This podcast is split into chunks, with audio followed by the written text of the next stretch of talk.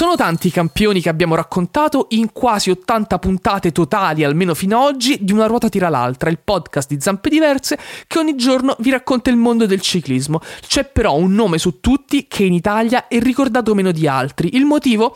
Ve lo spiego dopo la sigla. Una ruota tira l'altra. Spiegami un po'. Una ruota tira l'altra. Forte. Una ruota tira l'altra. Ma davvero?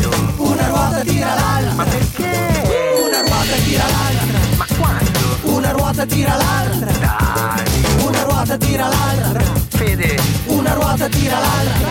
Altro? Storie e imprese del terzo uomo, Fiorenzo Magni.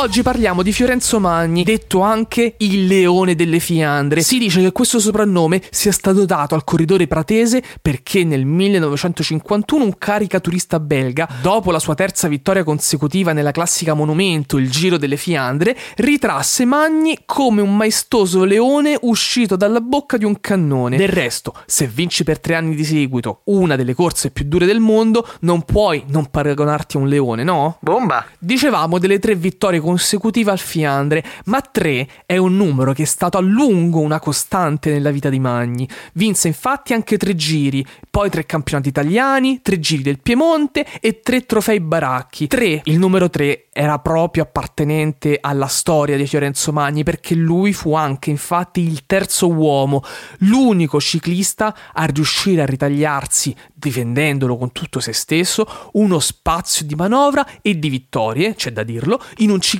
che iniziava a essere dominato e fagocitato dalla coppia Coppi e Bartali. Forte. C'è un'immagine storica di Magni, forse una delle fotografie più simboliche del ciclismo di una volta. Durante il giro del 1956, Magni cadde in discesa, era a Volterra, l'impatto fu duro e si ruppe una clavicola. Provò ad andare avanti, ma il dolore era fortissimo e fu in quel momento che nacque uno degli scatti più famosi della storia di questo sport. Il suo meccanico, Faliero Masi, prese una camera d'aria, la tagliò e la legò al manubrio. L'altra estremità la diede a Magni e gli disse di tenerla coi denti. In quel modo Magni poteva sia diminuire lo sforzo richiesto alla spalla, sia sfogare il dolore affondando i denti nella gomma. Terminò quel giro piazzandosi al secondo posto. Lo ridico perché vorrei che si capisse bene. Terminò quel giro, quindi andò avanti, corse altre tappe con la clavicola rotta e finì al secondo posto in classifica. Forse un solo grande rammarico nella carriera di Magni,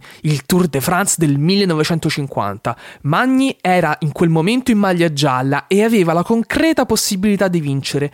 Bartali però venne insultato in strada da alcuni tifosi, si parlò per un momento anche di un'aggressione. Fatto sta che Bartali fece pressioni per far ritirare per protesta tutta la squadra italiana, ponendo fine anche ai sogni di gloria del corridore pratese. Qualche anno dopo Magni commentò così questo fatto. Gino fu insultato dai francesi e io lo capisco, ma io ero in maglia gialla e avrei potuto arrivare prima a Parigi. Lo disse anche il grande Godet, il direttore del tour. Io mi adeguai perché sono un disciplinato, ma quello fu un grave errore e a Gino io gliel'ho sempre detto.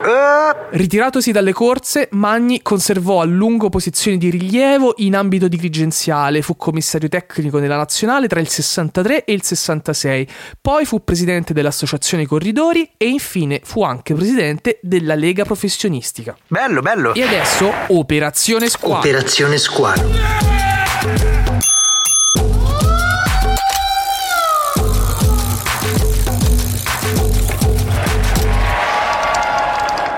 Ed eccoci finalmente a Como, disse Flavio mentre completava le ultime manovre per parcheggiare davanti all'hotel. È stato un lungo viaggio, ma ora finalmente ci siamo. Io, disse polemicamente Alessandro con la sua voce un po' stridula, non ho ancora fatto un video a tema. Alessandro però era in realtà molto soddisfatto, primo perché era arrivato all'ultima tappa senza aver costretto i suoi amici ad abbandonarlo lungo la strada e poi perché era consapevole che comunque il suo viaggio on the road stava riscuotendo successi sui suoi seguitissimi canali social. Dai, scarichiamo la macchina, disse Lorenzo che poi aggiunse, e poi cerchiamo un posto dove mangiare e facciamo una perlustrazione del tracciato. Domani non mi interessa nulla se non stare davanti al traguardo quando Vincenzo lo taglierà per l'ultima volta. Glielo dobbiamo e ce lo dobbiamo. continuò Lorenzo con un tono di voce caldo e impetuoso, come se dovesse motivare i soldati a sbarcare in prima fila sulle spiagge di Normandia. Mancavano poche ore e poi il loro viaggio, insieme a quello di Nibali, si sarebbe concluso. Quella che avete appena ascoltato è Una ruota tira l'altra, il podcast di Zampe Diverse che ogni giorno, anzi ogni mattina vi racconta qualcosa sul mondo della bici e del ciclismo. Quest'anno c'è una novità, Operazione Squalo, un racconto a puntate sulle strade di Vincenzo Nibali.